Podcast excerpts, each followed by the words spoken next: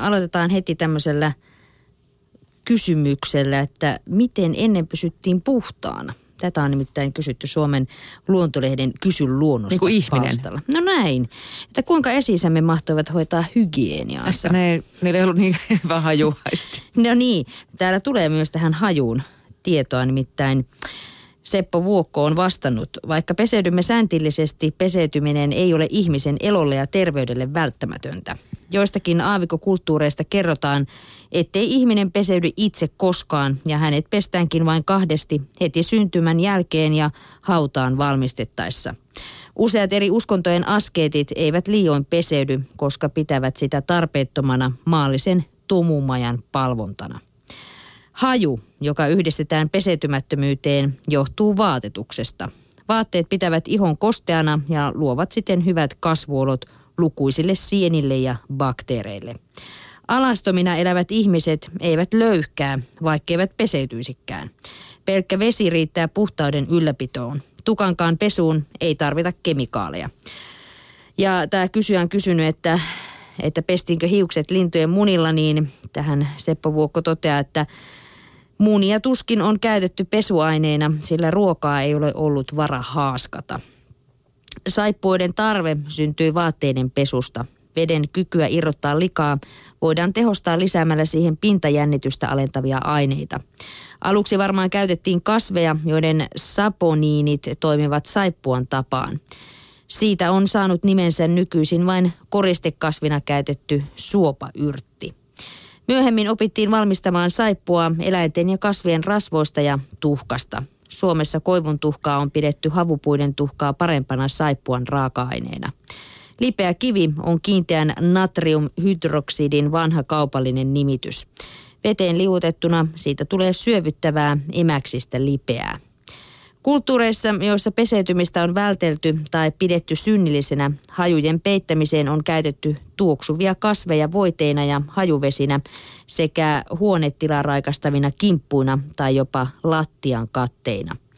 Hammasharja ja tahna ovat melko uusia keksintöjä. Puutikkuja, luusälöjä, kalanruotoja ja kovia korsia on varmaan jo ammoin käytetty hammastikkuina. Pihkaa on syöty purukumin tapaan jo tuhansia vuosia sitten, mutta emme tiedä, onko sillä hoidettu hygienia vai onko se ollut nautintoaine. Bakteereja tappavana se on joka tapauksessa auttanut suun terveenä pitämisessä. Ehkä sitä on käytetty suorastaan lääkkeenä suun tulehduksissa. Peseytymisen tavat vaihtelevat hyvin paljon eri kulttuureissa paikallisten, paikallisten olojen ja perittyjen tapojen mukaan. Moniin uskontoihin liittyy myös rituaalisia peseytymisiä. Tiuhaan, toistuvi, tiuhaan toistuva peseytyminen ja siihen liittyvien erilaisten kemikaalien runsaus on tuore markkinatalouden luomus. Näin toteaa Seppo Vuokko Suomen luontolehdessä. Jotenkin mä sen vielä uskon, että silloin ei niinku hirveästi ehkä haise, jos tuolla naturistina painelee aavikolla menemään. Mutta tuota, ajatteles vaikka jotain keskiaikaa, kun oli raskaat vaatteet ja muut ja peseytyminen ei ollut kovin kovassa kurssissa silloinkaan, niin kyllä varmaan haisi. Ihan taatusti.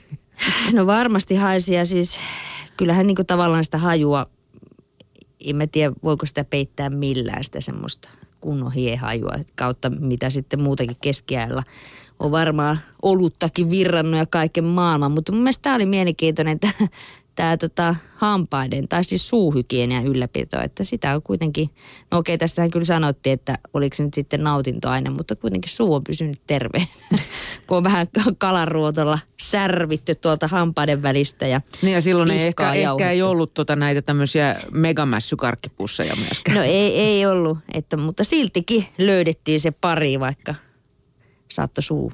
No en mä tiedä haisiko se ei tai ei. Niin, no, molemmat haisi, niin, Niin. Mutta siis vaatteet on kuulkaa tuonut tämänkin peseytymisen. Ei muuta kuin, no en mä tiedä täällä Pohjolassa, niin olisiko tuolla niin kiva kirmata ilman mitään. No, tänään näin aika erikoisen nuoren miehen, kun mä tulin tuossa duuniin, niin bussin hyppäs mies, oli farkkusortsit ja teepaita päällä tuossa luvipyryssä. Että No ei se kevät ihan vielä niin pitkällä Ei, ole. mutta ei varmaan haise, kun on kylmä hiki.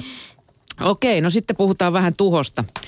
Nimittäin tuota, osa tulivuorista on niin suuria, että niiden purkaus saisi aikaan maailmanlaajuista tuhoa ja ne ovat aika ajoin kärsineet eliökuntaa kovin ottein.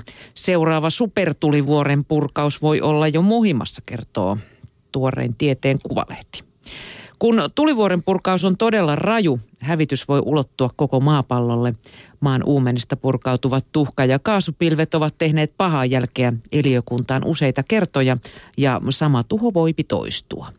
Tutkijoiden tiedossa on kuusi mantereilla sijaitsevaa supertulivuorta. Ihmiskunnan olemassaoloa ne tuskin suoraan uhkaavat, mutta purkauksen seuraukset olisivat katastrofaaliset.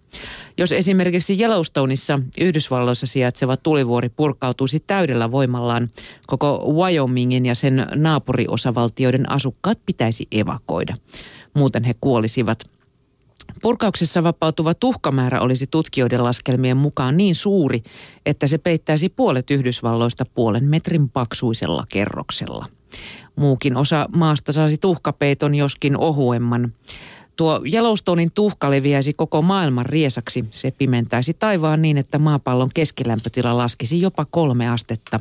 Ilmaston viilentyminen johtaisi monin paikoin maataloustuotannon romahtamiseen ja seuraavien vuosien aikana edessä olisi sitten nälänhätä. Ja näitä on siis kuusi näitä nukkuvaa hävityksen aiheuttajaa. Kolme niistä on Jenkeissä, Yellowstone Long Valley, joka on toiseksi suurin, ja sitten on Valley, joka purkautui räjähdysmäisesti 1,2 miljoonaa vuotta sitten. No loput kolme löytyy sitten tuolta Aasiasta. Yksi niistä on Aira, joka purkautui viimeksi 22 000 vuotta sitten.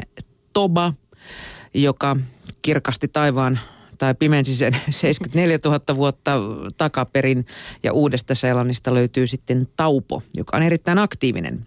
Se purkautui viimeksi vuonna 181. Että vältelkää näitä alueita.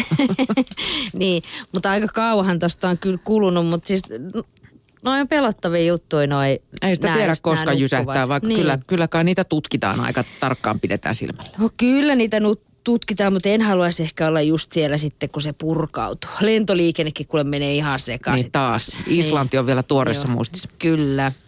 Mutta jos ehitään vielä, niin luetaanko kuule teurasjätteistä, jotka muuttuvat rahaksi Somalimaassa. Tästä kirjoittaa maailman kuvalehti.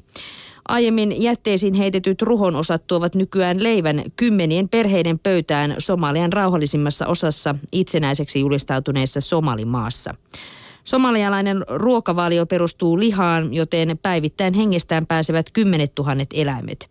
Aiemmin niistä käytettiin vain syötävä osa, tonneittain luita, vuotia ja sorkkia päätyi kaatopaikalle. Nyt nahkat käsitellään, luutimestä tehdään saippua ja luista käsitöitä. Kaikelle, kaikelle on käyttöä, sillä sisällissota ja toistuvat kuivuuskaudet ovat pitäneet huolen siitä, että Somaliasta puuttuvat jopa saippua tehtaat. Kamelin tiiviit ja kovat luut sopivat erityisen hyvin kaiverettavaksi. Niistä työstetään esimerkiksi kaulakoruja, rannerenkaita, kukkamaljoja ja kampoja. News from African siteerama Somalimaan karjaministeri Abdi Dahirin sanoo, että aiemmin halveksittujen ruhonosien käytön myötä karjan arvo on noussut merkittävästi. Näin siis maailman kuvalehdessä. No näinhän se olla pitäisikin. No niin, että hienoa, että he ovat nyt löytäneet. Hyödyntää koko ötökkä sitten laakista. Niin, näin on.